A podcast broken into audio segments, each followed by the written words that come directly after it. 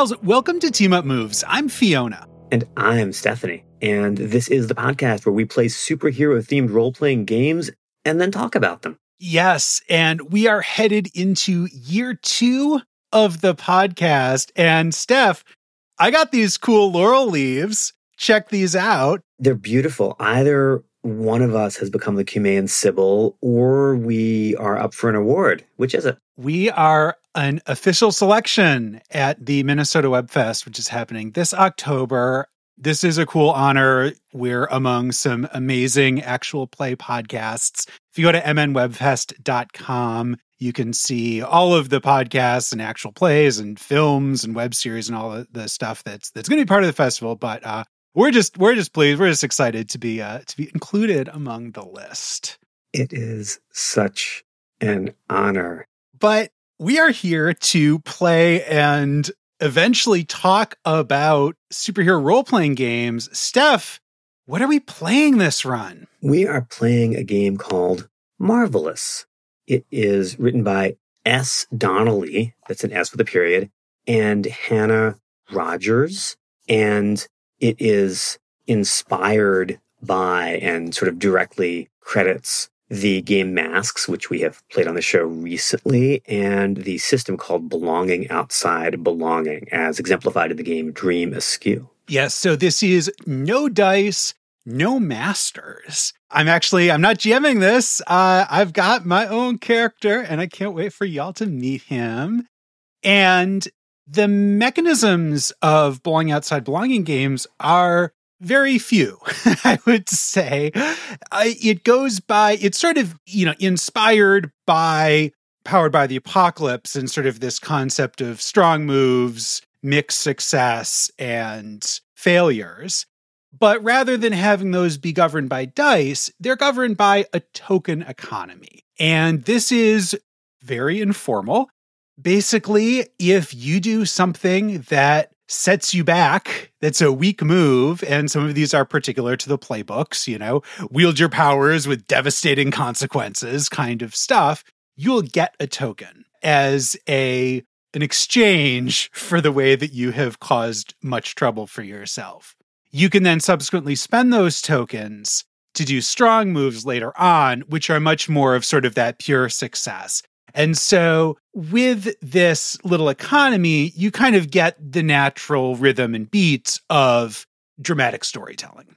Elements of the setting that with a GM would be handled by the GM are split up among the players so that each player gets a setting element, such as fellow teens or the extraordinary or authority, and is primarily responsible for that. So you'll hear as we're figuring out what our characters do, sometimes players will chime in with, oh, well, this is what the setting does. And as Steph said, it's a way of distributing those GM responsibilities amongst everyone at the table. Mm-hmm. Well, we have two tremendous guests from the world of comic book superhero podcasting. And oh, we had a we had a dang lot of fun playing this game. We had so much fun. We had so much fun. So, unless there's any objections, let's go to the tape.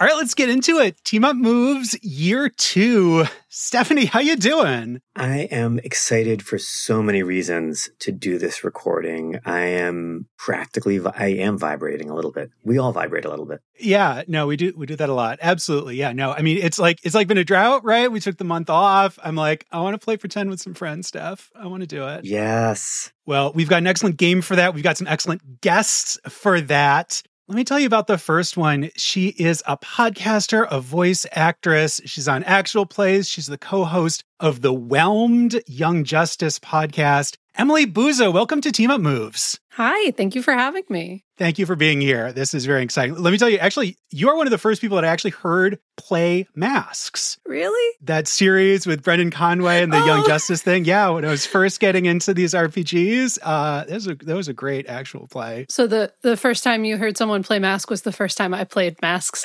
which is a wild way to be the first time you play Masks. You sold it. It was great. It's with the creator of the game.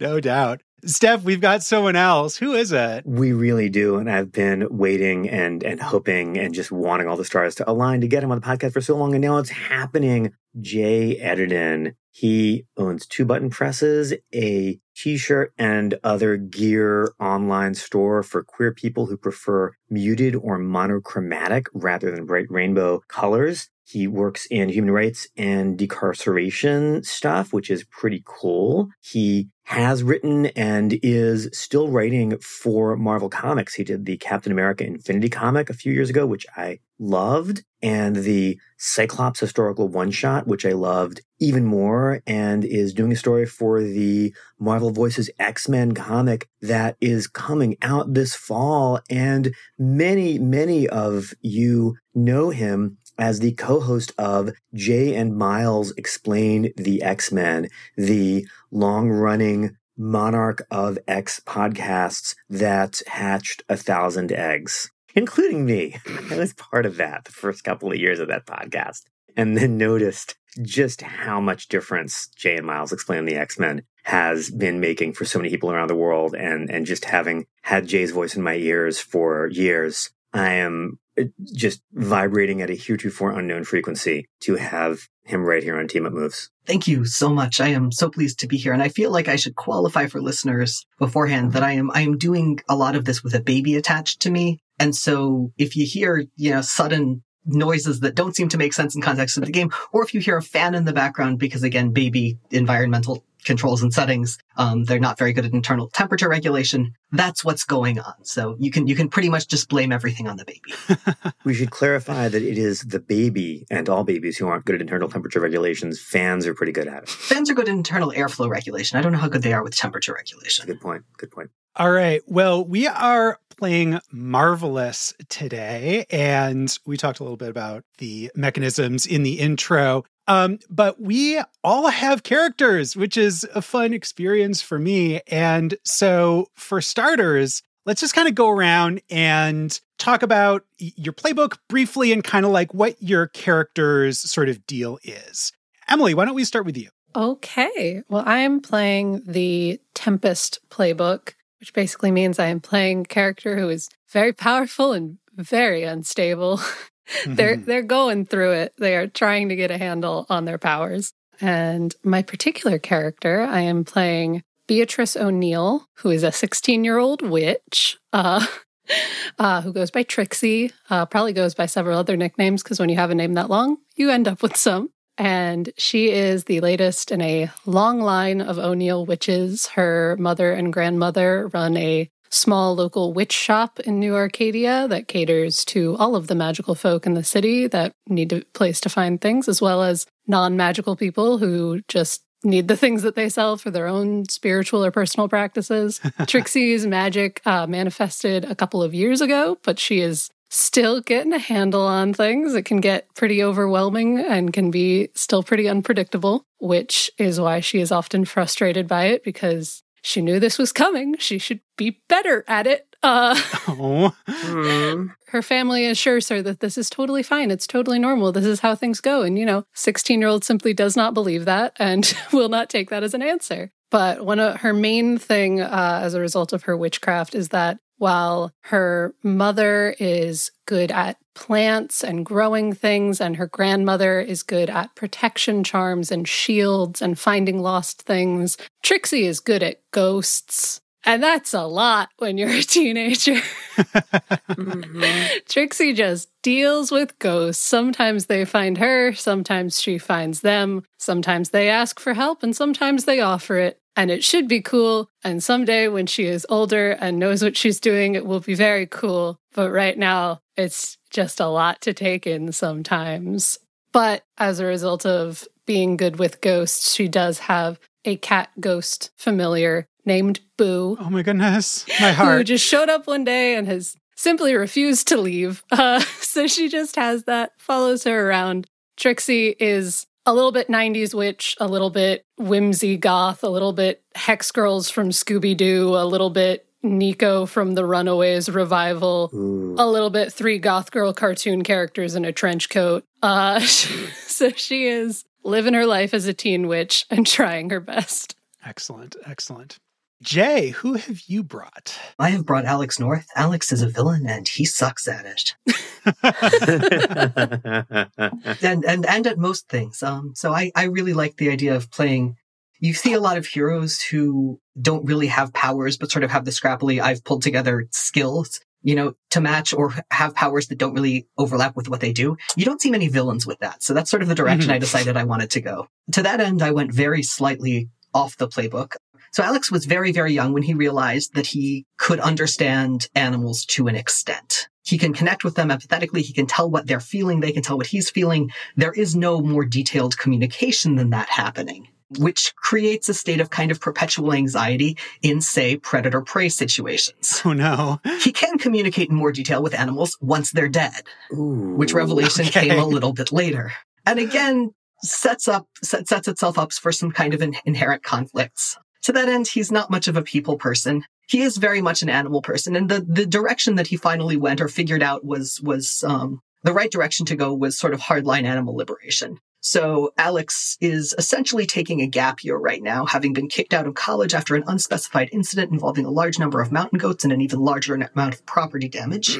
He is working at the aquarium, trying to get his shit together as a villain, basically doing uh, doing crimes that revolve largely around exotic pet stores and and dealers while casing the aquarium where he's currently working in the gift shop to the general consternation of everyone. he does not have a familiar per se, but because of his powers and uh, a lot of patience, he's managed to befriend the Corvids in most of the neighborhood that he frequents. Um, which gives him a pretty powerful set of associates when he needs ones with at least fairly specific skills, including reasonable attitudes toward larceny. Amazing. Reasonable attitudes toward larceny. Reasonable attitudes toward larceny. Corvids are generally pro larceny, aren't they? Exactly. Well, the, yeah. the villain perspective. Yeah. Love it. Love it. Yeah. They're pro larceny. They're not against some, you know, light to mid level assault. It's a thing. Uh, Stephanie, you have someone. Who is she? I do. Uh, I am bringing to the table and to New Arcadia today Amphitrite. And her real name is Thalia Mews, but she doesn't use it much. Amphitrite is not only her superhero name, but her pop star name.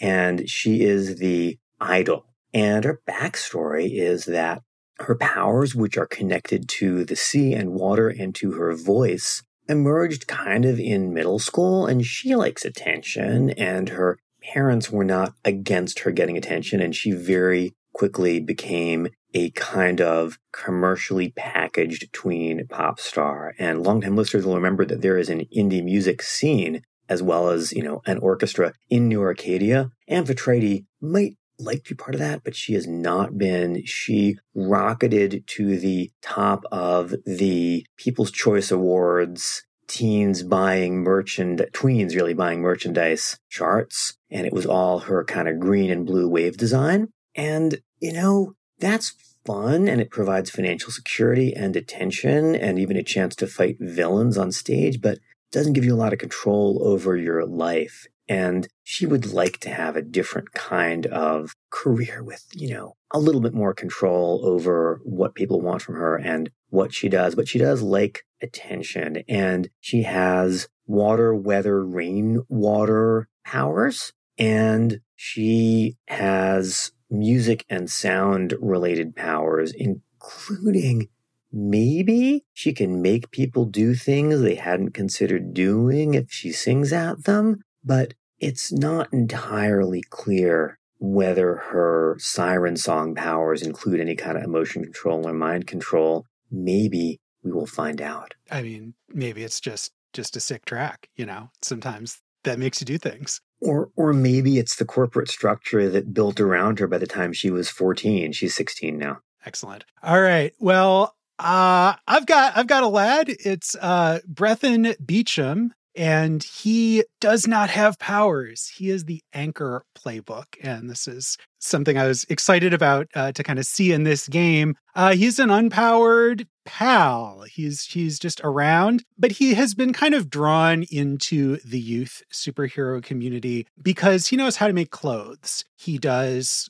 constructing costumes for the theater. He's modified his own clothes to fit him and also to add more pockets. He's he's a cargo short aficionado and you know sometimes like what about cargo shirts? What about cargo scarves? You know, you can really go all out with this. but his his classmates uh, who are trying to start some superheroing on the sly will sometimes come to him and ask for help for their first costume. So he kind of knows. He's very discreet about it, but he sort of knows in uh, around New Arcadia which kids are heroing on the sly or or perhaps even villaining on the sly. His other skills are having a car. He's got a, a part-time job. Uh, he has to go out to the sheep farm on weekends and um, you know actually new arcadia the state of new arcadia uh, public transportation has just gone steadily downhill uh, over the first uh, year of this show. So kind of having a car around can be a little bit of a good backstop. So with that we can start playing this game. The way that belonging outside belonging games kind of tend to work is we start in this phase that is a little bit branded as idle dreaming. This is stepping out of our characters a little bit, kind of looking at them, being curious about each other's characters and what sort of scenes we might want to see among them.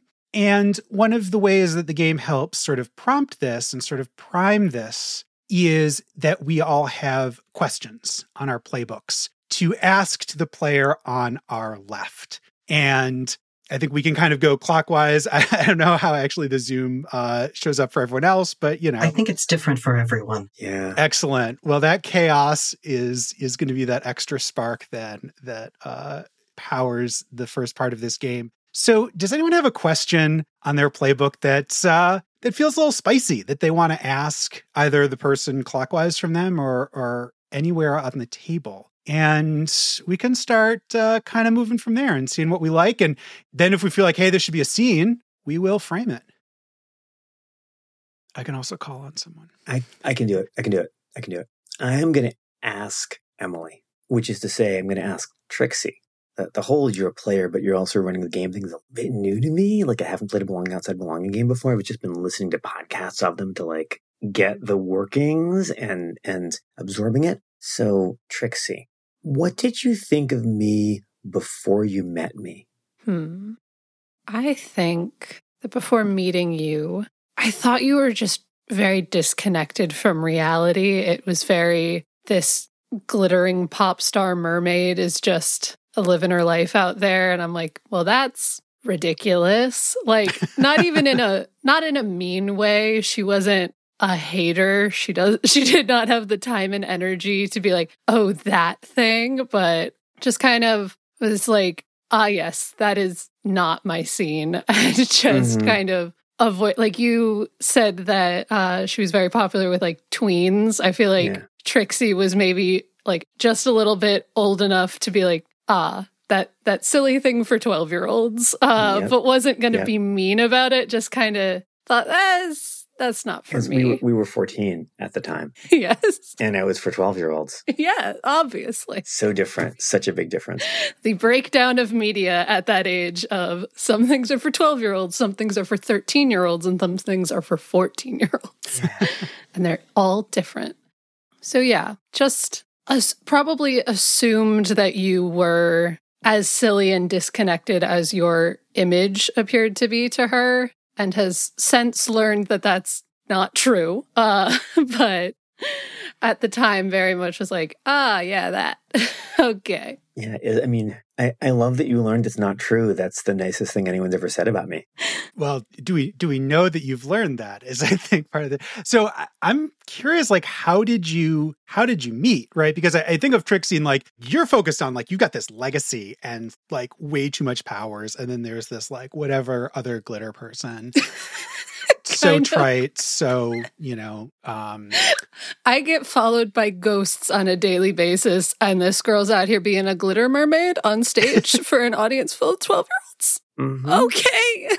That's a different experience of being a teenager. I mean some of the ghosts could be my fans. I don't i don't want to dig into the implications on that one. I'm gonna i'm gonna veil on that. What? but uh, okay. I, I don't anyway Okay. Yeah, I get that. That implies some oh, oh, I didn't child even death see. kind of thing I- that I yeah, honestly wouldn't didn't be even- great. But I didn't even see that coming. I'm sorry. It's okay. No, you're all good. I, I also was like, I think she just means that like somebody from 1930s is like, have you heard the new record?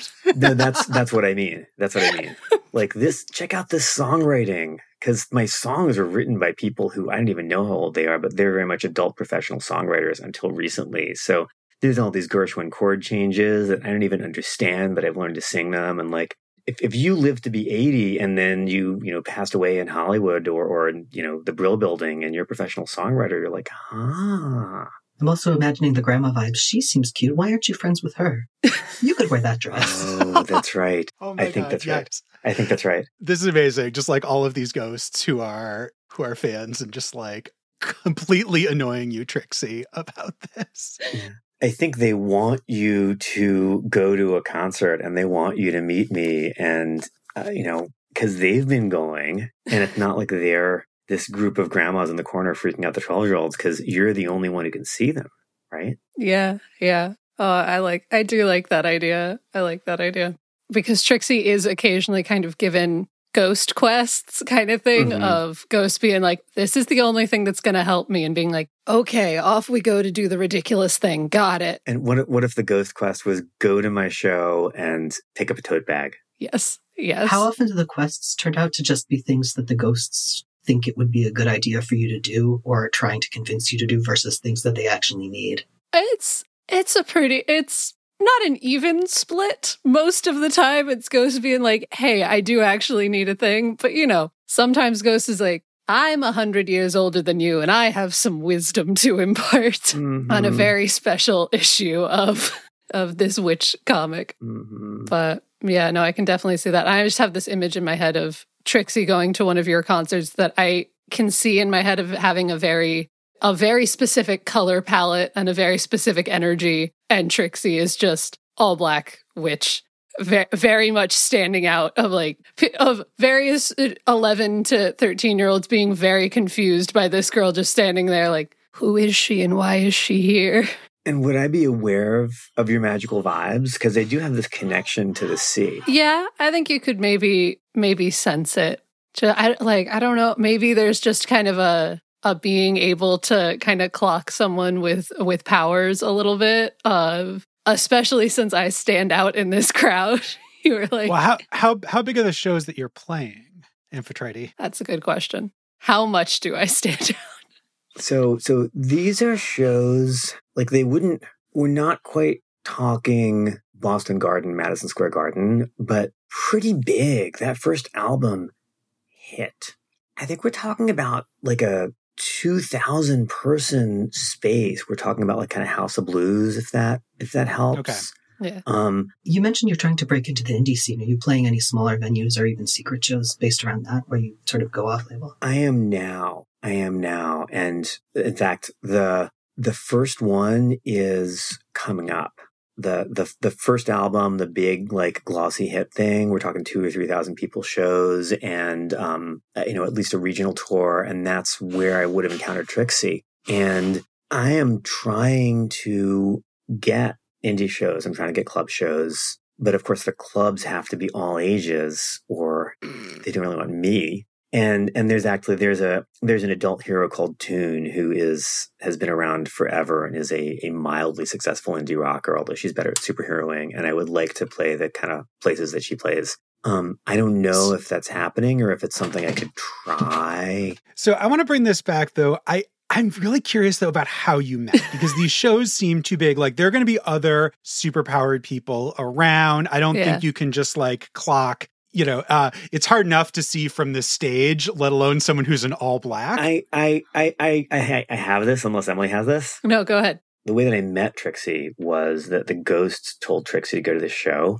And I noticed the magical vibes because one of the ghosts, I think one of the ghosts was a sea explorer, like a Jacques Cousteau kind of figure. And during the concert, it turned out that there was a superhero emergency coming up. There was something wrong in the harbor that involved a sea monster, connections to the spirit world.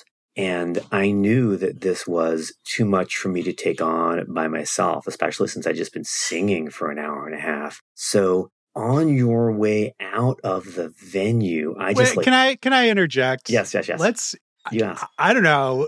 Oh, maybe there's a superhero thing later. Look, you're performing down by the shore, middle of the concert, Sea Monster. Oh, that's better. That's much better.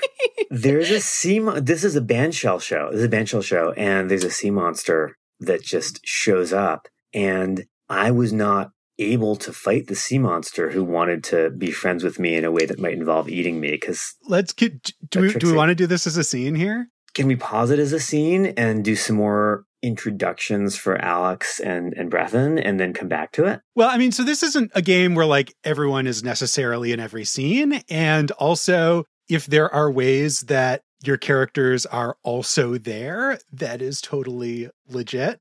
You know, I mean, honestly, I think that like Alex, I don't know how your like empathy goes as far as monsters, but they may still be animals. So If they're more animal, then definitely. If they're more human, then no. okay. I was going to say, given its relative prominence in the city, maybe you're playing the aquarium amphitheater, in which case I'm probably stuck working March. Oh yeah. Oh, Okay. All right, this is good. Yeah. I am I'm going to pick up the setting element then of the extraordinary because I think that sort of fits for what this sea monster is. And um no one has grabbed this before, so I'm just going to quickly pick two desires. Ooh, I like oh my gosh.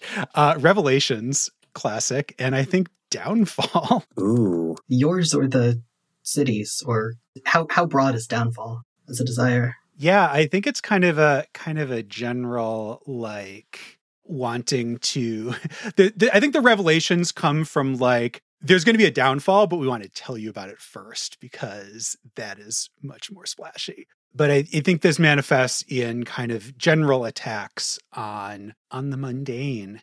So all right, it's it's the it's the giant outdoor concert space at the um, suspiciously opulent aquarium. What is the name of the song you're in the middle of? Hmm. I think that is a song called "From the Tide." Okay, that's a good that's a good uh irony. Only then. some, only some of my songs have actual mermaid themed titles, but this is one of the one of the hits that does. It's like the slow number. It's like the slow angsty number. Like if there are any Avril Lavigne like people out there listening, it's like the "I'm with you" of that album. Okay, so oh, so it's like a little like like a slow dancey kind of thing. Yeah, right? yeah. It's got many feelings. Okay, so I think then like as the feelings are happening, we just get um sort of tentacles waving up from behind the half shell. And like it's actually sort of in time in the music. And so the crowd, the crowd is going nuts because this feels like Yes. oh wow, like the special effects, they're pulling out all of the stops. And so it's, you know, Kraken tentacles, you know, kind of your classic. hmm And then, so I think as the song ends, they just come start slamming down on the half shell. The crowd starts screaming. Oh no. We are now in superhero situation. Alex is at the merch table in the back. Actually, Trixie, you were probably getting tote bags at this at this point. Like this is a good song to get tote bags during because it's quiet enough, you know, that you can Yep. sort of have that transaction. Yeah. Amphitrite, you're on stage. What do you pals do? And remember, we start this game with no tokens. So Ooh. if you want to do those strong moves, you're going to have to do some weak ones. Mhm. Yeah. So I think I'm going to put optics above results, which is one of my weak moves. hmm And I am going to try to evade the tentacles. Uh, I don't really want to get grabbed because I don't know what's coming after me. But the show must go on, and I'm going to get to the end of the song. And, you know, people are discovering their love for their best friend or making new best friends just with their eyes during the song. And that's what's important to me. Also, just people liking the concert. So I'm going to move around the stage as slowly as possible while understanding I might need to use my water powers and keep on singing. All right. So you're, so the optics that you're pushing here are like everything's fine. We're still doing a a show. concert. Yeah. And the results that are not happening is that this Kraken is still smashing stuff. Yeah. But the Kraken has come through behind me, like literally from the tides, right? So they're not like, it's going to be at least a few minutes before any human who I'm aware of is in mortal danger. At least 90 seconds, 150 seconds, you know, I can definitely get to the end of the song, no problem. I think you're optimistic about the timing, but then again, you're 16. I'm always optimistic. It's a character flaw. What's going on with Trixie? That's a good question. I was so intent on listening to what was happening and trying to get a picture of this. I was like, I don't know what I'm doing. So Trixie's buying tote bags for ghosts, something mm-hmm. that is normal, but only to her. um, and as this happened, Trixie kind of had that moment of like, all this whole crowd is like, oh, cool special effects. And Trixie's like, no, no, that's not what's happening here. Like, immediately had a sense of this is going to go very poorly. And then things went poorly and is, I think, to try to jump into action and is going to do one of her her regular moves actually right now that is uh barrel through any physical obstacles and is running in the opposite direction of a crowd like to get to this stage to help um probably with the help of the ghosts that are surrounding her kind of trying to lifting her over the crowd or pushing the crowd aside by a seemingly un, unseen force as she is mm. just making her way to this stage as chaos is ensuing. I, I kind of want to sort of bring back just like the, the idea of the uh, the old ocean explorer uh, ghost who's like like losing his shit with excitement. like this is yes. should should we name him? Uh yeah, sure. Bernard last name. Bernard Lemaire. We're just gonna be Oh, that's good. That's good. I want to know what's happening at the merch stand personally. I'm useless in a fight, so I'm gonna I don't actually have a secret identity, but I'm gonna accidentally reveal my powers and ask Trixie if she needs someone to watch her cat. okay. Right now, amazing. Trixie, who is about who is about to just drop some tote bags and run, is stopped by you. I'd be like, "Your cat." and Trixie is so thrown off by this because nobody ever asks about her cat, and just kind of looks at you and goes, "She's fine. She's helpful. There will be questions later." Uh, runs. Little floating cat that is just kind of following along with her. So typically do people not see the cat? Is is that i like think a... like most people don't see most of trixie's ghosts. I think some people see boo the cat. Like her family can see boo uh like magically inclined people tend to see mm. boo who is like not a not a restless spirit she's just here. Like, actually, I'm gonna. I'm not gonna after I watch the cat. I'm gonna start scolding her for bringing a cat for bringing a cat not on a lead. it's even better. Can Can I see Boo? I think that's up to you. Do you think you can see Boo? Yeah, I think I think I can. One thing, actually, while we're on the subject of of dead animals, you mentioned Jay that Alex can communicate with animals once they're dead. Mm-hmm. What what is the means of that? Like do you see their ghosts? Is it more an augury thing? Like what's what is it? Fund- fundamentally functions like empathy powers as in voices in head but is more direct conversation. Okay. Sometimes he remembers to keep his half of the conversation silent. Sometimes he is standing in the street talking to a dead raccoon. So do you interact with the dead uh like go the ghosts much? Or is it more you're at kind of at the carcass level? Um i mean it's more at the carcass level but theoretically i could converse with ghost animals long as they're dead. Okay. An animal who was was ghostly because they had only ever existed in spirit form would I wouldn't be able to. Okay. I think the speaker stands are down at this point. A flustered Trixie is making her way with ghost help up to the stage. Amphitrite, you have tried to do show go on to be like, no, this is all fine, but like left side of the crowd can't hear you. A screams, B no speakers. It's it's a one two punch of acoustics. What's going on now? I am really divided. Part of me wonders whether this was engineered by my managers so I could use my superpowers to save everyone. Oh. Because that's maybe the kind of thing they would do. That's spicy and amazing. And I want everyone to like me, and I don't want people to get hurt. So I am going to, I'm going to make another weak move. I'm going to damage my public image by getting to the end of this song and I'm going to try to use my water powers to freeze or chill the part of the kraken that's still in the water behind me. I'm just going to put my hands behind me and there's going to be like mists from other parts of the water getting hot because conservation of energy as the water that I'm stilling becomes cold and slows down the kraken to make the kraken either go to sleep or but and and what and while I'm doing that I've still got my headset on and I am going to say in a way that goes over the PA what is what is a good name for a possibly unscrupulous manager um, Saul Zantz. How about Zachary? Okay. That's just too trustworthy a name. I can't do that. Shout out to Zachary's. Oh yeah. It's just I trust too many Zacharys to do that. I think a manager goes by mouse for historical reasons. And I'm like the fourth major pop act who Mouse has managed. And I'm just gonna say, Mouse, if you did this, I I Mouse, this was a mistake. And appear flustered and make clear that I'm not in control of this. And even if it works perfectly, the keeping people safe part of what I'm doing is going to be behind the band shell in the cold ocean and no one's going to see it. They're just going to see me get flustered and upset on stage while steam rises around me. All right. So damaging your public image. Uh, this feels like a job for the media. What's what, what sort of happens now? So it's like in quick summary, you tried to keep going while things were attacked. Once things happened, you didn't appear to be helping and were instead like shouting and blaming people. Yeah. What's the follow-up from that? Jay as the media right now.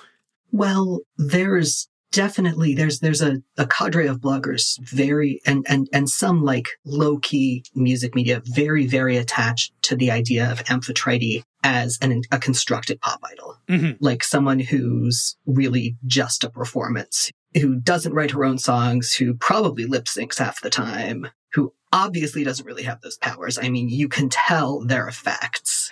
and man, they're all over this. Like this is a stunt and it's putting her, fa- this, this is another stunt in that image and it's putting her fans at risk. And it is time to pull back the curtains on what's really going on. They will demand to know the truth with a very, very specific idea of what that truth has to be and absolutely unwilling to accept any other version of it. I, I am excited for future fallout of that, but there's still a kraken. Luckily, we have a dangerously powerful person running towards the uh, the stage who is panicking and trying to think of anything that she could actually do. Uh, yeah, and has zero tokens, so this is gonna be great. so I think I think I might be doing a weak move.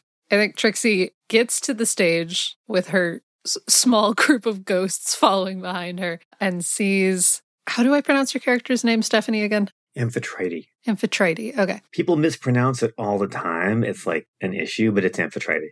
I think Trixie gets to the stage, struggles her way up onto the stage, helped by ghosts, uh, and sees you, sees Amphitrite getting flustered and confused and not knowing what to do. And you kind of staring at this kraken and trying to figure it out, and just in a panic is going to start being like, "What are you doing? What is happening? How how how the hell did this happen?" And just starts kind of going off at you as the closest person here who in her mind as the only person on this stage is like you should be in some control right you should know what you're doing right uh and so that is ha- have a shouting match instead of a conversation I, I know I know what I I know what I would do here. Go for it. So what Amphitrite is going to do, and this is one more weak move, I'm going to look at you and I can, you can see that I see that you have powers. You can see from the way that I interact with you that you're not just like a fan who's jumped on stage. And I don't want you to use your powers to keep everyone safe if I can do it myself. So I'm going to say, I've got this. I've got this. This is an Amphitrite concert. Don't you trust me? And Trixie is going to look you dead in the eye while her eyes have started glowing because she is getting stressed and the ma- magic is magicking. Uh, so her eyes are glowing like a very bright blue, and there's kind of an energy that you can see gathering around her. And she looks you in the eye and goes, I don't even know you. and then she lifts her hand out and like energy just shoots out of her arm at this kraken. Whether or not she hits it is uh, another question because she's not looking. She's getting very stressed and is panicking. And so that's that's her. She'll eventually know you. Someday we'll be friends. right now we're stressed. Well, you unleash the powers. Like Yeah. you got you got three options on this one. Yeah. So I don't think this is fully uncontrolled. I think she is trying to keep things in check, but I think the fact that she is getting stressed, getting overwhelmed, that she is in the middle of, of a place where people are just screaming and running and a kraken is krakening. And this other girl doesn't seem to be doing much uh, from her perspective. Not that it's true, just from her perspective. It's going to be uh, wield your powers, but with devastating side effects, which is a regular move. So I think some of the equipment starts just kind of shorting out and stuff is not structurally stable as uh, Trixie is just like shoots off a magic energy blast at this thing and it may or may not destroy several things also here. There's salt water on the stage at this point. Definitely. That's that's highly relevant with the equipment shorting out. Yeah, that'd be a problem, wouldn't it? Oops, I picked the character who's a chaos. yeah. Trixie, how effective are you at turning back the, the Kraken? Like, is it is it working or are we still like under attack from this giant tentacle monster who wants to make friends with me? I think I have maybe stunned it. I have bought us some time, but it is not. I, I have not destroyed nor sent it away yet. Uh, I have bought us some time. It has pulled back. It has recoiled a bit, but it is not gone. so those devastating side effects, stuff started shorting out. I think we're part of this is probably on a pier. Um, Yeah. that may be cracking here. How are we gonna? I, here's my question on and sort of getting to the end of this scene. Yes. Is this something that like the teens pull through, or are adult heroes coming in at this moment and solving this? It's a very good question. I've got a potential twist to this. Go for it. Please. I'm going to use a regular move, which is wield your power with powers with unintended side effects. I'm going to try to get a vibe. So since I am in a separate area from the concert, way in the back, I have finally figured out that this is not like one person acting erratically and concert sounds. Yeah. that there is something going on. And I'm going to try to get a vibe from the local wildlife, which unintentionally includes the Kraken. So I, I need to know what, what the Kraken's main like emotional motivation is here. The Kraken is a fan with bad judgment and wants Okay, I'm not not that level of detail. Oh, sorry. The the Kraken just wants me, not to eat me. Okay, so the Kraken just wants. Yeah, the Kraken just wants, yeah. yeah. So the local sea life, water wildlife is generally just panicking because giant apex predator has just appeared, and also because it was the middle of a large stadium rock concert outside where which nobody likes.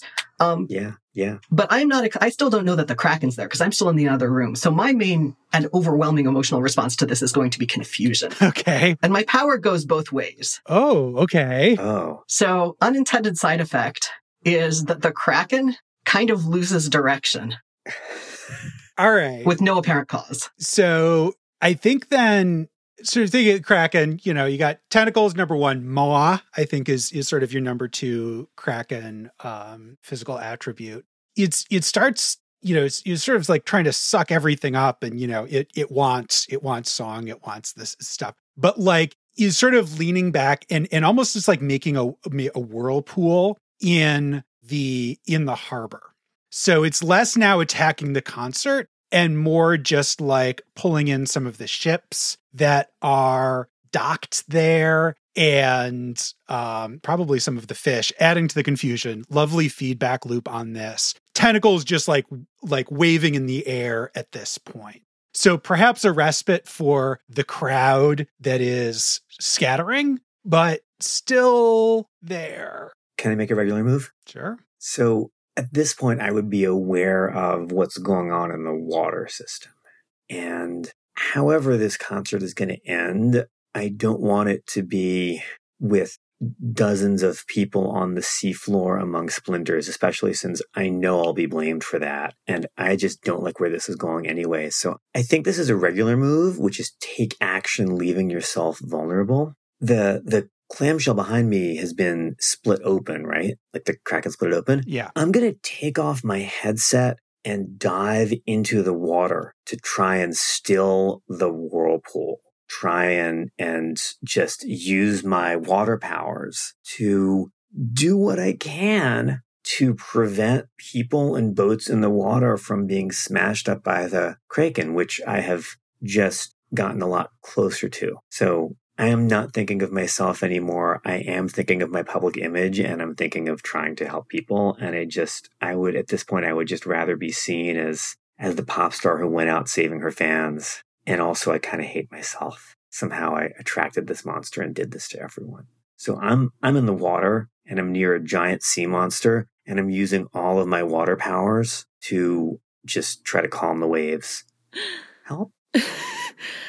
I think seeing you do this and kind of seeing how this is getting very out of hand, as if it wasn't already, Trixie is going to try to focus. And I think this is go- this is going to go well for her powers. This is going to go slightly less well because I am using the regular move for scare someone whether you meant to or not.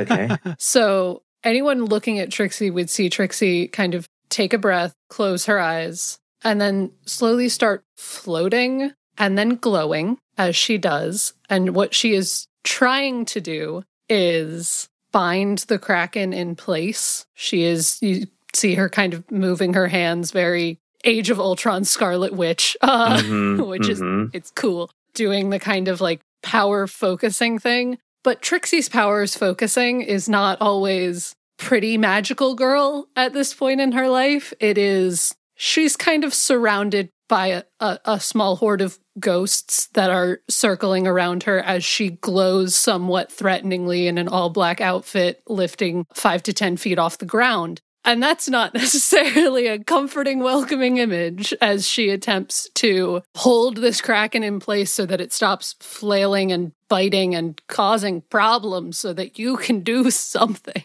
So who do you scare?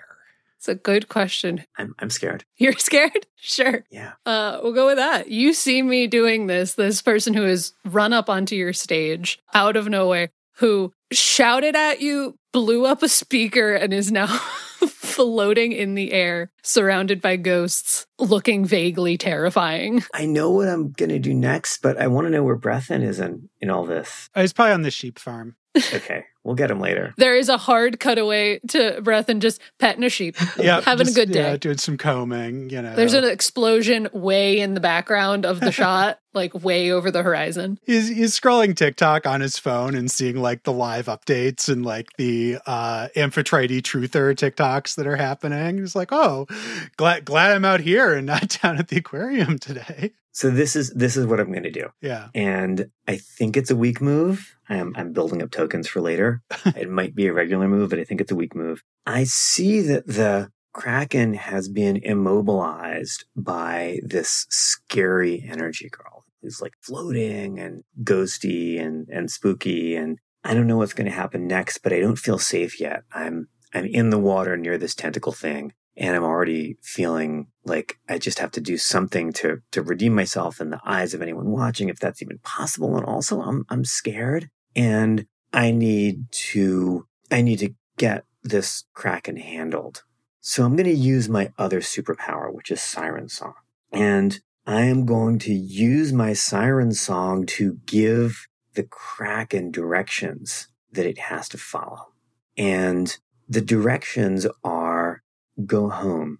Go home and chill out and find another hobby because you can't be here. Go home to the seafloor. And that has two consequences that are not great. One is the Kraken's already been immobilized. So the Kraken's trying to go home, but ends up just getting kind of scraped and there's kind of gross stuff in the har- on, on the harbor because it's hard for the Kraken to go home. The other, which is more important to me is that I am trying to get a creature that has the sort of dog level intelligence, a tremendous interest in my music, and weighs about two metric tons. This thing's the size of an airplane to listen to me and do what I say. And I have thrown my voice out I have destroyed my vocal cords, at least for now. I've got my first indie gig coming up in a couple of weeks to debut my new songs. I wrote myself in front of 50 people, but I can't right now. I don't know what I'm going to do because in trying to keep everybody safe and drive the Kraken home, I have completely sung my voice out. Okay. Is that a devastating enough consequence? Oh, I feel devastated. well, I suppose you feel devastated. Yeah. Banking those tokens. Yeah. The one mechanic in the entire game, I want to use it. There's two sides to it. I know. you get them and then you spend them. I feel like this has gone long enough that that like I think that the adults are here. but they don't need to be here. I already saved the city. You zero percent saved the city. I think I've saved the city. Really, like even in this moment where the kraken is not moving and you can't talk, you think you've saved the city? The Kraken went home. I think. Oh no. The Kraken didn't even go home. It's stuck there. It's bound. All right. Oh no. I, I think we could, we could probably keep this. This this seems like a job for the calm, who is she's got she's got a lot of wind control powers. She comes in. Maybe there are some other heroes as well, and surrounding this kraken in just like a sheer wall of like vortex of water and other heroes are like escorting folks away you get like water spouted out i think amphitrite Yeah. and so I think let's actually conclude this scene with you maybe like coughing on the beach. Yeah. Trixie, you got things pretty far, but I don't think you get any credit for that because when the heroes come in, they just see chaos and devastation. So your scary help was probably unnoticed. And when the when the adults showed up and started also acting on things and getting things contained, Trixie's powers kind of gave out a little bit Yeah. and she just fell back to the stage. Like there was no like graceful no graceful landing, no slowly coming down from glowing. No, just drop was caught by ghosts and collapsed on the ground. But the question is is this the start of a beautiful friendship? I want it to be. Two bedraggled teenagers who have attempted to save the attempted to save the city and only kind of succeeded. I'm here for it. All right, let's let's let's play out the end of this scene then. Let's do a little dialogue and then and then maybe move on. So I think Trixie is probably up to you to approach. Um, Yeah. So I I see you uh collapsed on the ground on the beach uh, and she has Yeah. gotten up and makes her way over to you and would pro- probably help you up from the ground if you let her. I would absolutely let her. just says sorry about yelling at you that kind of all was very stressful um sorry about that and sorry that you got attacked by a kraken in the middle of your show And the first thing I'm going to say is, I don't think we can do the encore. And then I'm going to shake my head and water is going to fly everywhere, including out of my ears. And I'm going to spit out a little bit more water and say, You're, hi, you're magic. yeah Thank you, I think. you're welcome uh and trixie realizing like can hear that you have fully blown out your voice and is like do you want to do you want like a, a a tonic for that like my my mom's really good at plants yes, okay yes. Plants like hidden mics because I can't do that right now. Oh, no, no, you Oh, like poor sweet like- mermaid child. Uh and Trixie's gonna like slowly try to lead you away from this chaos and is like, no, like I'm magic and my my mom's magic and my grandma and they're we can help. Mm. Uh sorry about all that. Are you sure do you have to be anywhere tonight? And is like just asking questions and leading you away. Yeah, and I'm just gonna let you lead me away, and you can see that I am looking around and behind me to see if there are either paparazzi or like manager types, or in fact, like my parents. And but I've been washed up on the shore in another part of the city, and like no one knows, no one knows where I am right now, which is a tremendous relief. And I'm going to be back to wanting everyone to look at me and love me in about 45 minutes. But right now, this feels great. Awesome. Well, I love the amount of fallout that has come out of that. everything's everything's on fire. No, everything's wet. Everything's salty and, and soaked. so the question is sort of like where we go, where we go next. Uh, what other characters kind of come in and do stuff? I was wondering, Jay, do you have any questions on your sheet that you want to answer? Hmm. All right. Um, I'll ask Amphitrite. What have I done to you that was unforgivable? Oh, after the Kraken incident where I, you know, met and got to be friends with Trixie, I reached out to you as one of the few aquarium people who I like know who's not, you know, paid specifically to manage me. And I asked you to support me on social media, to just say that, you know, you knew me and it wasn't my fault. And you still liked me and I wasn't out of control or out for revenge or, you know, an illusion gone wrong or a hologram. And you did nothing. You were just too busy doing stuff. Is nothing unforgivable or I'm not even on Twitter, man. I mean, it could be worse. You could be like, you could have posted something negative on social media. That would be worse. Is that what you did? I think I would have basically said, yeah, no, that's that's a you problem. All right. So so I think we definitely still are in a situation here where uh, Amphitrite's reputation is, I believe, currently ruined. Hmm. And yeah, Alex just unforgivably is not helping. Had you two like met before, or was this Amphitrite just like going down the list of like people she's met at the aquarium? Did Amphitrite go to high school locally? Um, yes, she tried. It is possible that she was peripherally aware of Alex as someone who was a few years older than her and is trying to to leverage that that that pseudo connection. Yeah, I I knew Alex before before he graduated, and then when I ran into him, like, cause he's working at the aquarium. When I was like setting up for a show there, I was like, "Oh, oh, hi," and I sort of assume that people will like me and remember me, but Alex barely remembered me. I didn't at all. Ever hopeful, I I tried. I behaved like you were already friends with me and hoped that it would come true. It's it's it's reasonably possible that that you got that impression because I I wouldn't have been like, yeah, I don't know you. I'd have been like, oh, okay, Mhm. and sort of attempted to attempted to to humor you as uninvolvedly as possible. Honestly, everyone attempts to humor me, and I'm starting to notice it. I've got I've got a question for Alex. What small lie did you tell me recently? Something had killed one of your sheep, and you found one of the carcasses and asked me if I could look into what was causing it and whether it was something you would have to deal with. I like that. The sheep didn't know what had killed it. Okay. So, so I didn't know what killed it. You don't know that. I said probably a local predator. Yeah, just check your fences Okay. because I was in a hurry to get somewhere.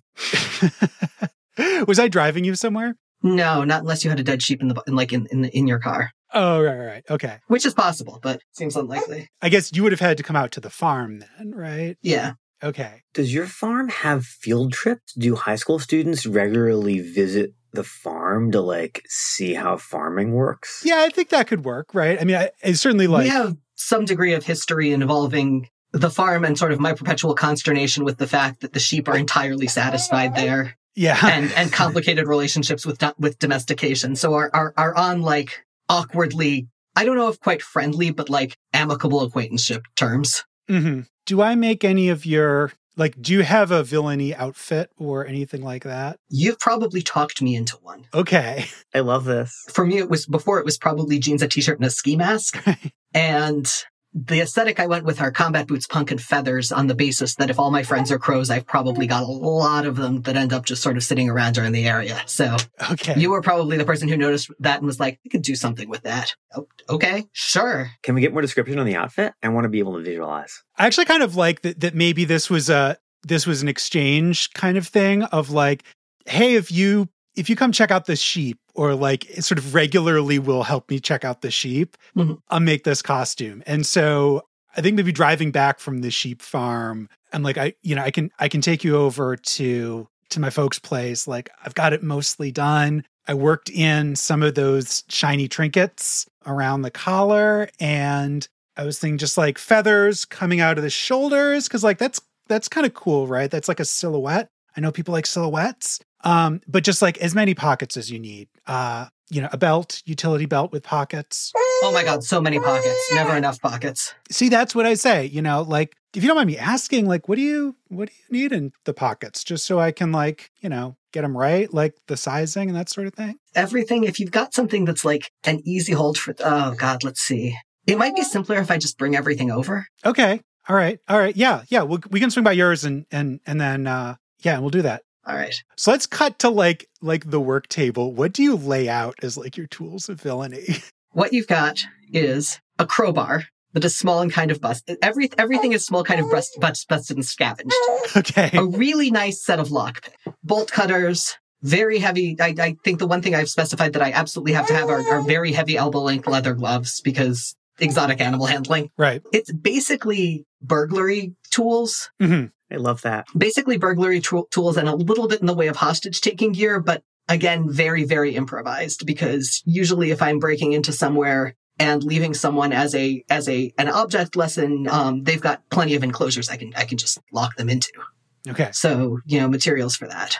So what is our like are you are you do you have any sort of like plausible deniability around the villainy or are like we open about kind of your role in the city? Again, I'm really bad at this. Okay. Like, you are one of very few humans with whom I have more than like superficial conversations. Oh. So whether whether or not I have plausible deniability in general life, if you're at all observant, you've probably worked it out from context already. I think I probably think of you as maybe a little harmless, right? Like it's like maybe you're doing villainy, but I kind of realize you're not great at it. So like, who are you really hurting? Yeah, I think you probably think that I'm a little more hapless and harmless than I actually am. Okay. Like because I would I would fairly I would fairly cheerfully for I, I probably wouldn't bother killing someone unless it seemed very necessary and they were doing repeated harms, but I would very happily leave someone to be eaten or savaged by, you know, by animals. I would Okay. I don't think you realize how little value I place on human life. yeah. If if I'm just kind of getting your like,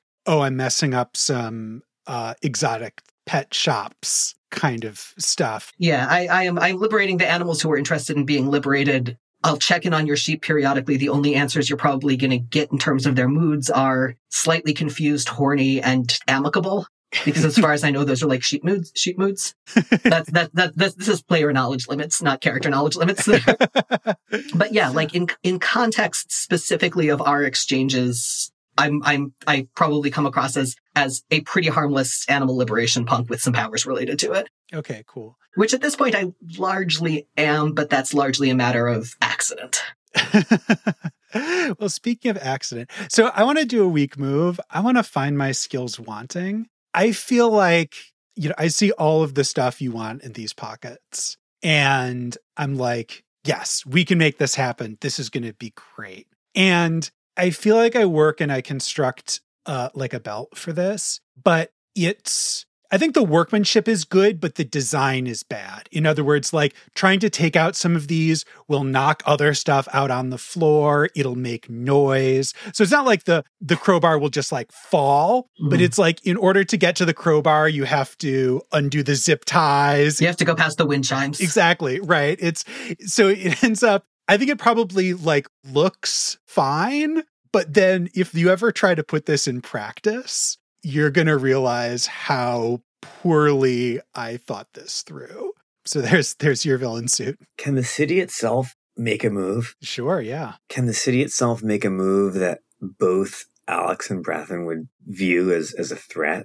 The city wants to expand and the city wants to provide housing and jobs and the things that cities want for everyone. And it's getting a little crowded. And everyone knows that you don't just let developers build roads everywhere and put single family homes with giant lawns everywhere. And, and that just, we don't want that. So we're going to try the city, New Arcadia, the city council is going to try to put some transit oriented development with a new commuter rail station that's going to go in and they're going to break ground really soon with some buildings and a mall and multifamily housing right next to the sheep farm.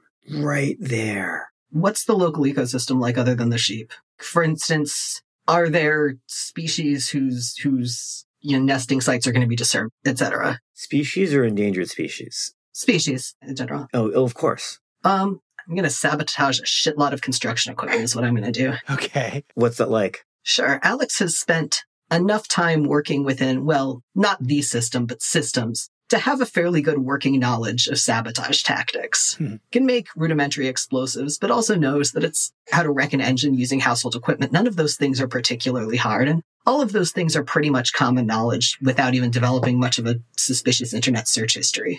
Adult heroes are going to hate this. He also knows that big stuff in the city, because of the power level the city functions at, hmm this stuff is pretty easy to sneak below visibility, at least the first time. What does it look like? Is there, is it like it's opening day, there's a, a groundbreaking, and then like there's sugar in the gas tank? It's opening day. It's groundbreaking. There's sugar in the gas tanks. There are the what's what's just the, there are the sabotage is, is specifically destructive. The equipment there is functionally lost or will take prohibitively expensive repairs. And Alex is still working on any kind of actual super identity. He doesn't really have a name, but he leaves a couple crow feathers just sort of as a, a personal signature, which generally get overlooked because there are a couple feathers on a fairly large site. Doesn't sign it. Realizes a few days later that in retrospect it would probably have made sense to send some kind of press release or some kind of warning giving context, but that the main message, which was don't do the construction, probably got across. I like the idea of, of Brethyn finding the crow feathers. And like, I think he was probably excited about this. First of all, this was a train station and trans people like trains. Number two, I, I think, you know, just like that, it, this was an easier way of getting to work. And like his aunt was excited about maybe some of the tourism. I, I think he's probably going to confront Alex. I, I think he's got the crow feathers and probably finds you at the gift shop, actually Okay. because that's why he knows you're there. He says, "You know, I the crows that we have out at the sheep farm, they don't look like this. These look like some of the stuff I recently sewed into someone's shirt. Yes, someone found them. Oh, I thought it was too subtle. So this was you. So you're admitting this. It is too subtle, though, though, because you, you wouldn't have recognized them if you hadn't made it. Damn it. I think you're getting the wrong impression out of this. This was bad. Like, Yeah, that's why we had to stop it. It's bad. Do you know? no, I was counting on the trains. I feel like we're not on the same page about this, Alex. I mean, Did you think you were doing something good? I think the local colonies of wrens and coyotes would probably agree. You know, your your convenience. If if if, if you're gonna if you're gonna argue convenience over habitat, yeah, this isn't a conversation. I think I'm just going to take the weak move and not know what to say. And I think just sort of leave them there and walk out. Does the city itself have, the city itself is unlikely to find out that Alex did this? Alex isn't going to be pursued or in trouble, or is he? That's kind of up to the city. Yeah, I'm not going to call any authorities on Alex on this, but like, dude. I am going to pull a regular move the next time we're in the same place. Okay. and I am going to make a rare actual outreach attempt to explain myself to another human being. And I'm basically going to take you outside of the sheep farm and I'm going to walk you through all of the local habitats and what's there and what's nesting right now. And this is where there are cubs and this is how far out this, this is a species that wouldn't have been here, but is, is, has been driven this far out by development so far. And I have no idea what these little fuckers are called, but there's like 200 of them and loud noise freaks them out and they don't lay eggs. I feel like we'll probably need to do something to where I'd be willing to like trust and go out with you. So maybe we'll have to figure out what that is. Ugh. And that's it for this week. Come back next week to find out how Amphitrite gets her voice back, the perils of live streaming from a magic shop, and see if Alex and Brethyn can mend their quirky friendship. This run, we've been playing Marvelous by S. Donnelly and Hannah Rogers. You can find it on S. Donnelly's itch page, sdonnelly.itch.io slash marvelous. Team Up Moves is a production of Fiona Hopkins and Stephanie Burt, copyright 2023. We love to chat if you can find us. We're Team Up Moves on Twitter and Team Up Moves at dice.camp on Mastodon. You can also visit our webpage, teamupmoves.com, to see all of our past episodes and cast bios, as well as subscribe to our newsletter, which we send out about once a month in between runs. Our theme music is Play by Sleepyhead. Find more of their music at sleepyheadrockband.com. If you'd like to help out the show, get the word out there. Leave a review on iTunes or Google Play, drop a link on Discord, mention us on Reddit, or whatever social media folks are flocking to these days. Take care, pals.